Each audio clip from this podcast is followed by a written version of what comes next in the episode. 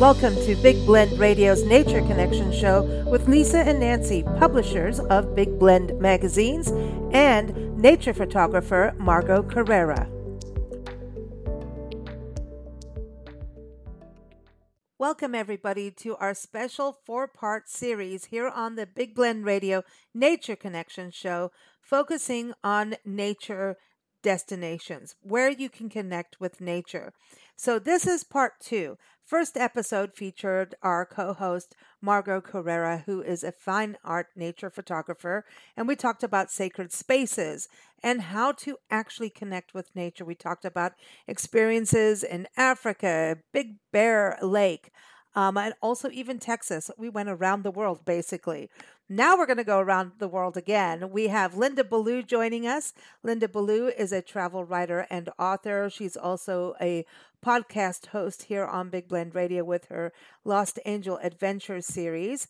She talks about her nature connection adventures in Ecuador and also talks about her backyard, which is Los Angeles. Then we also chat with award winning travel writer and photographer Jamie Edwards, who talks about Stowe in Vermont. And Jamie has traveled the world.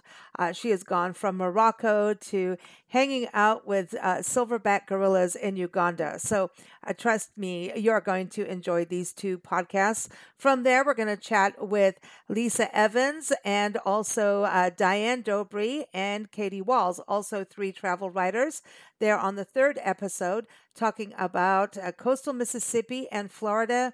And we also chat with Steve and Karen Wilson and Jo Clark about North and South Carolina. So that's the uh, third and fourth episode. So stay tuned for that. Everything can be listened to on bigblendradio.com and youtube.com forward slash at Big Blend Radio. Thank you for listening.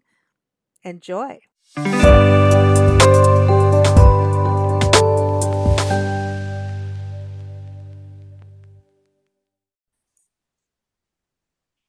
Welcome, everybody, to another episode of our Nature Connection show, talking about places where you can connect with nature, have those moments, and truly connect.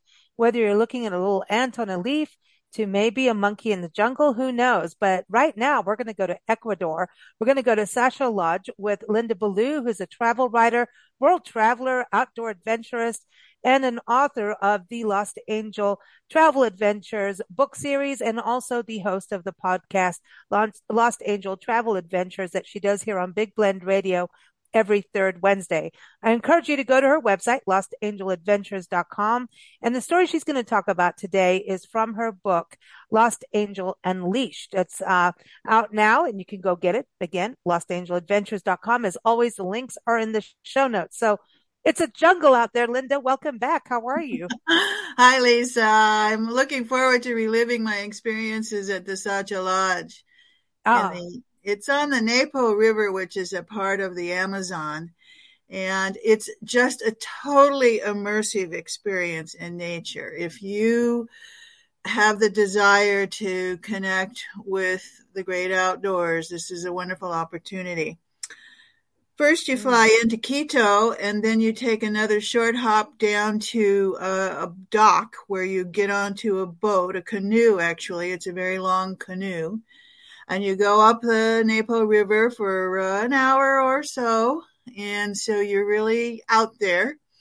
And then you pull up to a dock and you hike in a half a mile or so Ooh. to get to the lodge. And once you are at the lodge, there's no cell phones. There's Ooh. no boom boxes. There's Ooh. no connection with civilization whatsoever. It is all, it's a, it's an eco lodge and it is mm-hmm. run by the indigenous people. Oh, wow. And yeah, totally indigenous, all men, uh, do the guiding and the cooking. They believe the women should be at home with the children so that was an interesting aspect of it that it, you know, all the cooking, you know, was done by men. So, um, each day you have different God nature walks, uh, of different varieties. You know, one day you'll go through, um, the trees, through these giant trees and you'll climb up this ladder that they've built onto a kapok tree that takes you up higher than the canopy of the trees. And so you can see the blooms that are on top of the canopy because there's no sun on the, on the forest floor. So all the blooms are on the top. So you have this forest of blooms. Uh, it's just incredible. And you like, you feel like you're climbing Jack and the Beanstalk or something. I mean, it's really a cool That's thing. Cool. And the other really fun thing I did with them was, um, we took a smaller canoe into the jungle through these riverways. And um, there was a, I guess you would call it a flock of capuchin monkeys. I don't know whether a herd or a flock, but a whole bunch of them, like a hundred of them, jumping from over our head, you know, in the tree canopy with the risk of some one of them falling on your head, you know, if they missed the That's limb. cool. They were really cute. And, you know, I mean, as I say, there was no outside noise. There was no planes. There was no cars. There was no sirens. There was Wow. none, none of it. You know, you were just totally immersed in nature and it was wonderful. And the, your rooms were very nice, you know, nice modern amenities with the exception that your wall was a screen to the forest, to the jungle. Hmm. So at night, you had a full tilt orchestra of insects. I mean, it was really loud. It was really phenomenal. It was really beautiful. It was very lulling.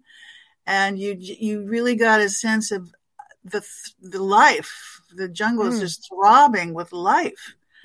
And in the daytime, you would see these uh, blue morph uh, butterflies wafting, which are just absolutely incredible. Ooh. And yeah. The I mean, birds, I wanted to touch on oh, the the birds. birds, the birds, the birds Six hundred species. 600 Yeah, hundred the birds, species. they had a, a special uh, walkway uh, high up. You know, you climbed up and they had like a, a walkway where you could get up and scope the birds. Toucans were quite common. Oh, the weaver birds. I mean, I can't name Oh. all the birds, um, but you know, many, many, many, many beautiful birds, and they they got you a way to see them because once again, the forest is so dense that from the forest floor, you don't. It's hard. You see the insects like you see the trails of the cutter ants, which are, you know, Cool. very yeah, very cool they're neat. And They're neat a tarantula or two, you know, they will point out the ins. They'll find the insects for you and give you give you the Mm. story behind the insects. But the other thing that I thought was so fantastic, the lodge is situated on Black Lake, and uh, we went out at night, and then at that point we were totally immersed in the envelope of a, the dark sky. You know, there was no Mm. uh, ambient light. And they took a laser beam and drew the constellations for us in the heavens. And I, I just was so taken with that. I thought, and it was so peaceful, Oh. so quiet and so still. Uh, of course, you could see the little eyes of the caiman, which are like little tiny alligators that hang around on the shore and the reeds. so they, you know, I mean, and there are piranha in the lake, but they're little ones. Um, I did swim in the lake uh, without any problems, and so did some of the other guests. But many of the guests didn't swim in the lake because they were, you know, a little nervous about the piranhas. But they're baby, they're little ones. They're not, you know, really The ones that really chew on you. Yeah. tear you apart. No, Yeah, I want to I want to ask you this because I think you bring up some some really good points. Number one, monkeys are like the fools. Like if you you were talking on our um, horse book show about tarot cards, and I always said, well, why do I keep getting the fool? Well, maybe it's because I love the monkeys in the forest because monkeys remind us to laugh at ourselves, and monkeys also are very um, I want to say they take care of their young. They're incredibly sensitive, more than we think of. The way their antics are funny but it's kind of the same thing as human beings like comedians are like the monkeys of society and i mean this in a positive way in that they're funny they make us laugh but they Yeah. they know how to make us laugh Well, because they're sensitive you know that that uh, flight of monkeys over our head was hysterical. We were all laughing. It was really, really very cute. And the, you know, they would grab one another if someone was starting to, one of them was starting to fall. They would catch their friend and drag them on. That was cute. wow But I have to say, the other wonderful thing about Sacha Lodge is uh, that the cooking was very interesting. It was all indigenous people cooking a lot of vegetarian dishes that were very mm. interesting and very flavorful. I mean, of course, they had fish uh, like tilapia is a pretty common fish down there. But anyway, uh, yeah, just the, the trying the different foods and they served it in a buffet style so that you could experiment with all sorts of different dishes. It was, it was a really fine experience and it wasn't that expensive.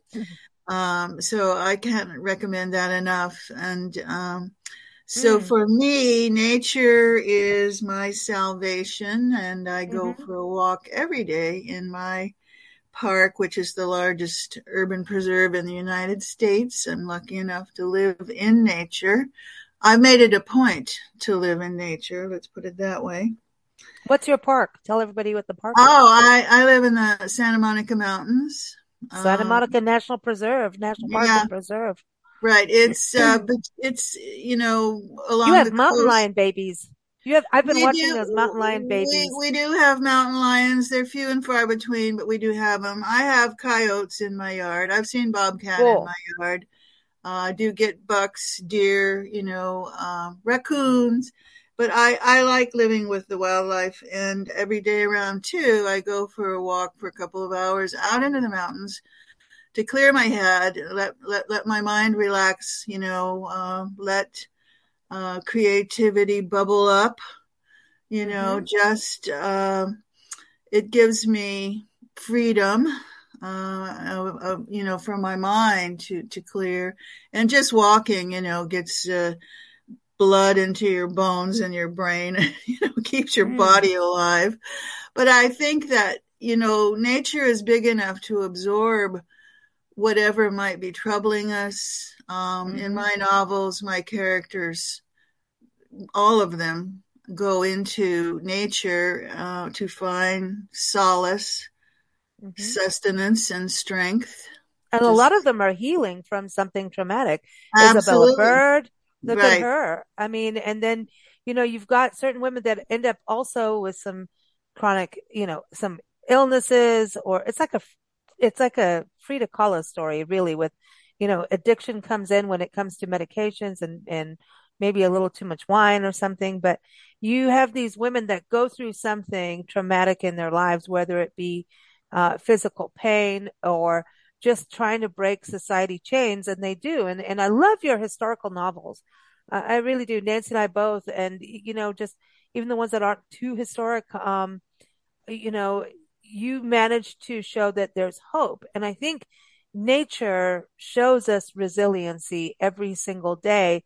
But as humans, sometimes we take that for granted and overstep our line. But nature does show hope, I believe.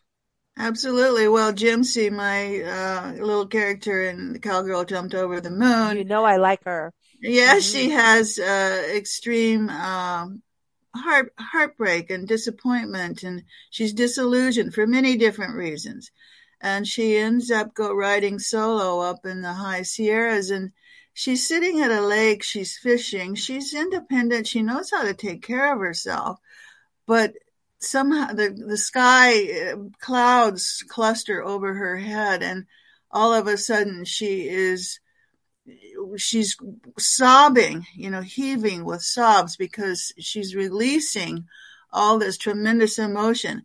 And nature is big enough. Nature's, mm. you know, nature can absorb and, and take whatever's hurting us. It's really true. I, I feel that whatever's going on in the world, sometimes you go out in nature and she's like a hug. She is the ultimate mother, right? and Correct. she will and she will also kick our butts when she needs to and wants to um, but she is like this healer only when you are open and, and ready for it and, and i think that's why yeah that's why i think this show this series of all these interviews today um is pretty amazing what we've we've all these interviews so far and listening to them and um it's about getting out and you don't have to go to ecuador or Venezuela. For some reason, I had we were going to Venezuela today. I don't know why I got that stuck in my head. But wherever you want to go, you don't have to go overseas. Sometimes it's just go no, in your backyard. You and just I have to touch... go. have to go outdoors. You just have yeah. to go outdoors. Everyone has a community park, and if you don't have one, advocate one for one.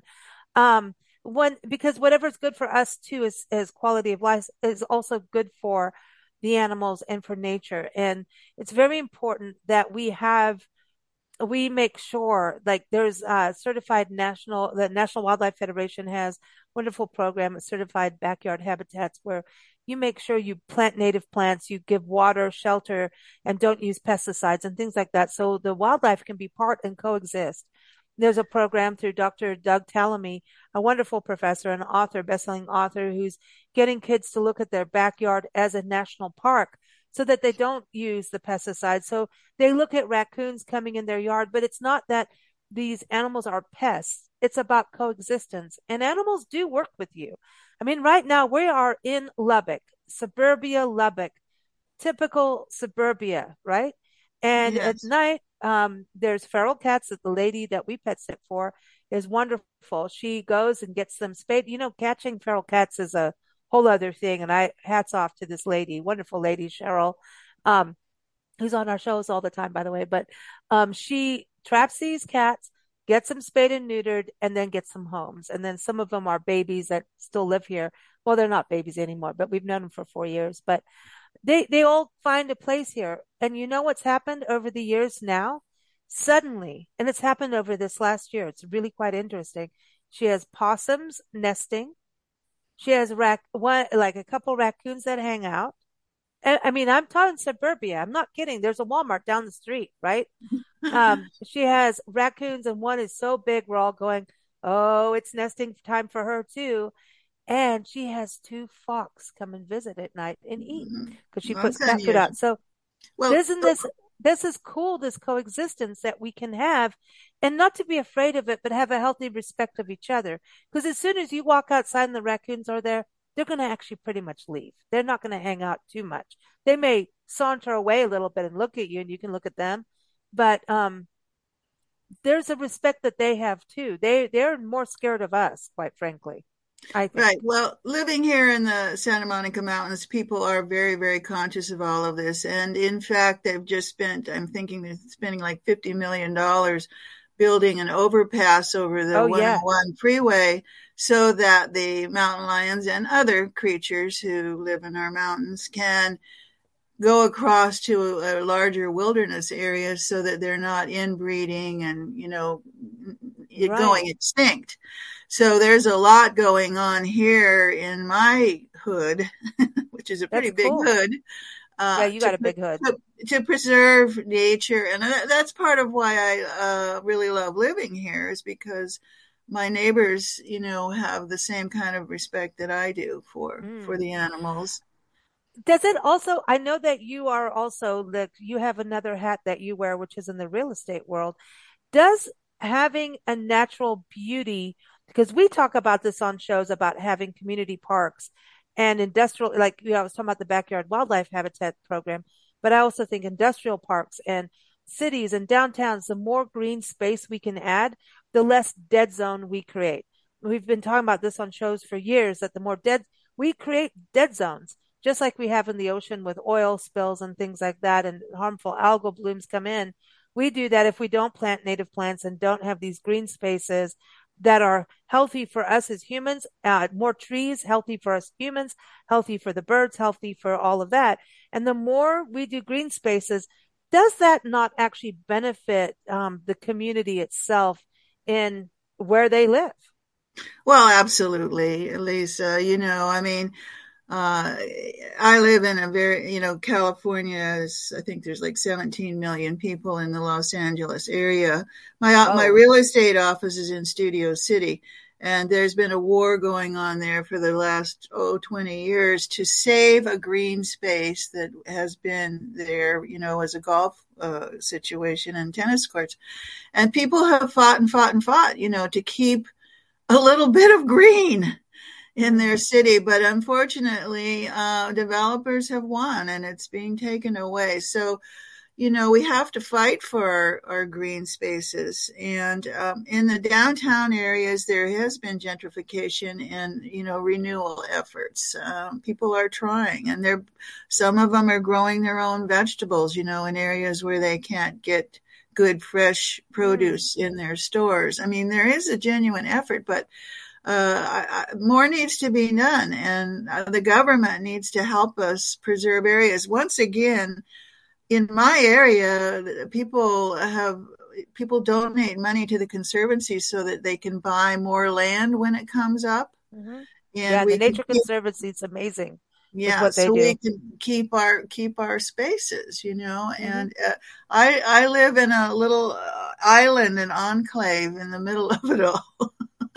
so I'm blessed to be here, but once again, I I fought to be here, to be to be living mm-hmm. in nature without you know leaving the city. I mean, you know, a person has to make a livelihood. But but also with you can't have the intent. I mean, look at Central Park, right? Yeah. Um, in New York City, you need those green spaces to balance yes. off the city. You need absolutely. that. Absolutely, absolutely everyone needs it. And, and I think what's interesting also about Ecuador, not Venezuela, when you went to Ecuador, this entire uh, kind of a moratorium against noise, right? And yes. this is something our national parks, state parks, wildlife refuges are trying to really hard in balancing even like, do we have Wi-Fi or not? And there's some negative things, especially with 5G that actually do impact insects and beneficial insects and all insects are beneficial by the way in some way. Even mosquitoes are good for food for other birds. So just saying as much as we don't like mosquitoes they are actually a food source. So we have to be a little nice. But you don't kill the birds that eat the mosquitoes or the bats. So you know this is the balance. But um being in a place where you talk about in your story that you know, boom boxes. So now you're dating yourself with a boom box. I'm just saying, but no, well, they're at the, happens. They're at the beach. People bring their music to the yeah, beach. Yeah, I know. It's true. You know, it's true. I, I go, really? Come on. Yeah, you know? yeah. No, no, no. It's true. But I, you know, and I do love a good old boom box, honestly. But I like it like somewhere away from disturbing natural areas. But there's something about this noise and light pollution that is so big and we've done a few interviews over the years about it of and when I started to realize the impact of light pollution at night, um, it's huge because it, we have hundreds of thousands to millions of birds that fly through the night and our night lights that we leave on actually screw them up. They, mm-hmm. we screw them up and they die over it. And that is just putting it straight up. So having these places and then being in it, your eyes do eventually adjust. Um, as a person who drives at night, I'm going to say, like, I wish there were more lights, but honestly, I appreciate it. And I go, well, then, you know, pull over if you can't do it, you know, but your eyes can adjust once you're there. And it takes, I think sometimes when we go into a place where you were in Ecuador, if you're in a high intensity place like New York City or LA in the city, and you're used to all the beeps and everything, I think it takes a little bit to kind of wind down, or maybe by the time you get there from a plane trip, you, you're winding down already, you're tired. But there is some, there is an emotional release that happens once you get to a place like that where it is pure nature, untouched and real, untouched in the lightest way. I mean, it's obviously touched because people are there, but they're living in coexistence. But I think it's something that America needs to strive uh, for a little bit more because um, I'm battling in national parks, and unless you go out in the complete wilderness to even, and I get why they have to have it. I get it. Like there's a certain area that here's the people area, here's the wilderness area, but cell phone towers, airplanes. I'm having a hard time taking a photograph without some form of pollution in nature today in this country. And this is what I do full time is travel the country documenting parks and public lands. And I'm here to say we have a problem. And when well, you talk well, about Ecuador, I'm like, oh my gosh, we could do this, you know? well, yeah, I mean, that's what's so wonderful about it. And it's, it's not, it's not that far for me to, to get there. And Ecuador is having some political troubles at the moment, but it's it's a really beautiful little country and it has a great deal to offer. Uh, as far as us, you know, the Rocky Mountain National Park the, and all the other national parks are requiring reservations now because yep, it's so crowded, and that does help. But at the same time, um, it discourages me from going because there's just too many people. So um, I go to places that aren't necessarily, you know, big attractions, uh, but still beautiful. Mm. You know, after the COVID thing, I think a lot of people really needed to get out. And I think maybe this surge of overcrowdedness in the parks might change as we're able to travel more, you know, internationally. And, you know, I, I'm not sure of that though, because Americans feel safe in America. Yeah. You know, yeah, you're right. You're right. I just, I hope we find that. Well, I think also the shuttle services are a big deal too.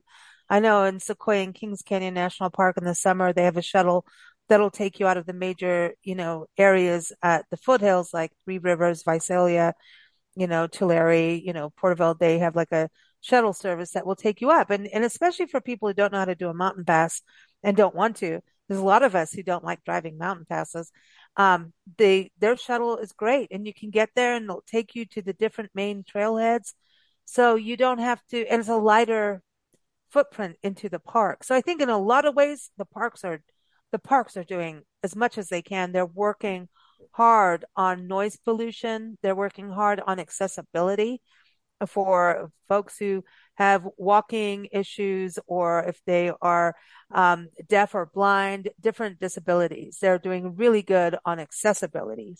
Um, so there's a lot of positives, but I think what you're talking about with Ecuador at the at the Sacha Lodge is this aspiration that we could look to, you know, of how we can be as society in our parks and even just how we live. Do we need that extra light on? You know, what what do we need it for?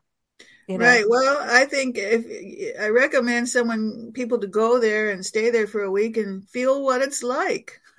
yeah, it's awesome. Not to have all you. that stuff going on. In fact, there was one man there that had a very tough time uh, settling in to the experience. You know, he wanted more action, you know, and it's not that kind of experience. You kind of have to slow down to get into nature and, and, you know, listen and be still. If you're quiet, you know, the animals will appear. If you're noisy and chatting all the time, you'll never see anything. That's right.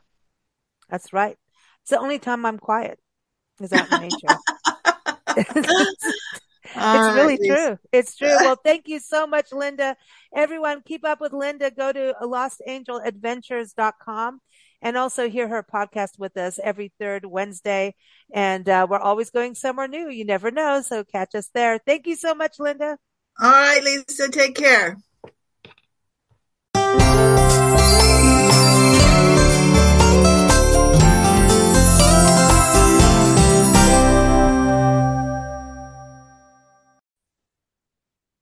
Hey, everybody. Part of our Nature Connection destination show is about how we can get into nature and connect, and then let us be stewards of the land, the habitat, the plants, the animals, uh, the birds, all of that good stuff. And we cannot do this kind of show without Jamie Edwards joining us. Jamie is awesome. She's traveled the globe from Antarctica to Africa. She's uh, tracked silverback gorillas, but she's not talking about that today. We've done other podcasts with her when she's talked about it. Today, she's taking us to Stowe, Vermont, and this is a state, quite frankly, we know nothing about that we need to know about, right, Jamie? Welcome back. yes, back. I think so. I think everybody should go to Stowe.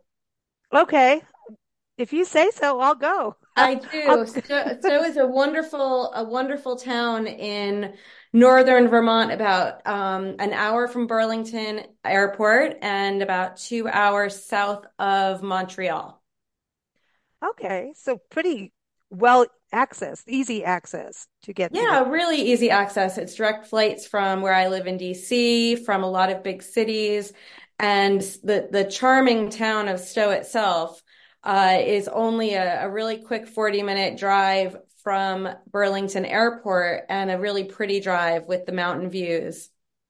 You know, th- this is so cool that it's accessible, yet it seems like the actual community. And everyone, uh, Jamie's got a great article on her website, which is iamlostandfound.com.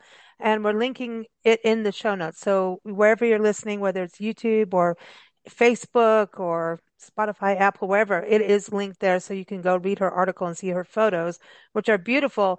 It seems like the community itself is connected to its nature spots and keeping the integrity of charm and beauty and it that they understand that the natural beauty you know the community has to maintain that to make it what it is to live in and then also be a destination for visitors. You're absolutely right. And in fact the town itself has done a lot of things to really make that marriage between the community tourists and tourism and nature so interlinked. Uh, in the summer, for instance, uh, well, all year round, they have a recreational path that is miles and miles of bike paths, walking paths, rollerblading paths, um, over bridges, over streams, through mountain passes. You can pull over with a picnic and sit by the brook. You can have some oh. Tubes. They really work hard to make it where nature abounds, and they really want the tourists uh, and visitors to be able to take advantage of it. And in the fall, uh, Stowe is really well known for its fall foliage, and um, people kind of come from the certainly the country over, but even throughout the world to see the beautiful uh, leaf colors of Stowe. So it gets really mm. popular then. And then, of course, uh, the, the mountains of Stowe, the ski mountains, are absolutely pristine and beautiful and well kept so that when you're skiing, you're always able to appreciate the nature around you. So they're balancing, they're also balancing agriculture too, right? With the cornfields.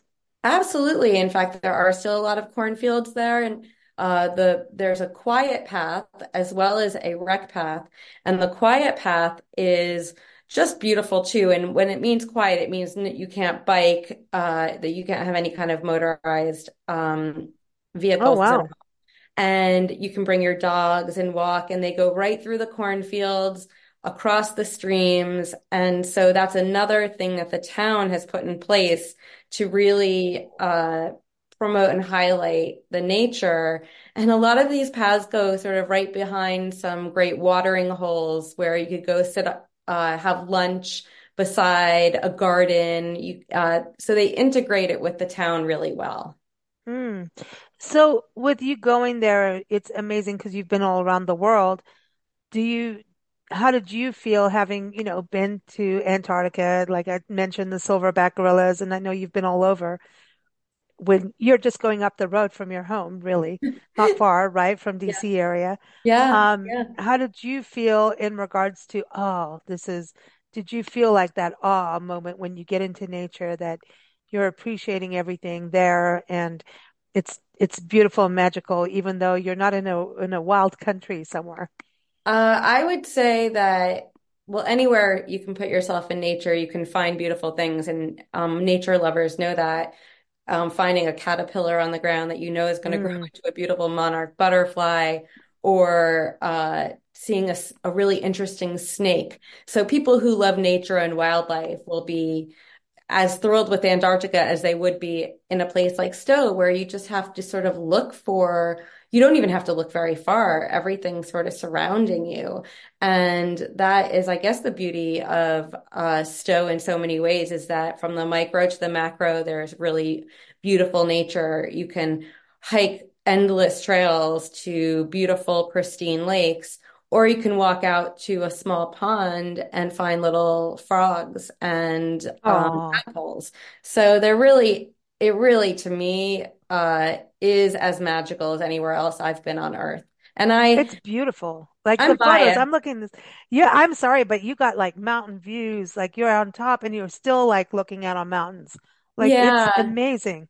Those the are colors like are so Island. beautiful. There's like, I mean, any time of year you go, you get these layers of blue and green, and for for miles and miles, uh, just clear air, fresh, crisp air and a lot of like-minded people too who love to mm-hmm. hike and uh, enjoy the outdoors. So they're understanding the balance of nature and living and farming and farming needs the pollinators, so you better take care of, you know, the mm. land, right? In fact, the- our neighbors up there, my my parents have lived there for many years, which is why I know it so well. Our neighbors up in Stowe keep bees. Uh, about a 10 minute walk up the street from our house is a, a sage goat farm where of course there's goats and they sell cheese on the honor system. Everywhere wow. look, there are cows somewhere, goats, sheep. Uh, it so you really do feel like you are at at in in nature and among uh, agriculture and farming. It feels good. Okay, so I do have a friend from Vermont, um, a young friend who has had a tumultuous childhood, let's put it that way, mm. and found solace in the woods of Vermont. And you know what he's doing? What? It's all about mushrooms. Yeah. And apparently the woods of Vermont, and I don't know quite where he is, but it, I mean, he's a happy individual now, but the, basically being out in nature in Vermont has changed his life from tumultuous to serenity now, you know, mm. like a Seinfeld, serenity mm. now. Um, you know, to find it's like the mushrooms, and I'm like in a weird mushroom kick in the Appalachian forest areas. Mm-hmm. Like I'm weird about it now. It's like a whole new thing. Yeah. Because they're so fascinating. So, did you experience any mushrooms?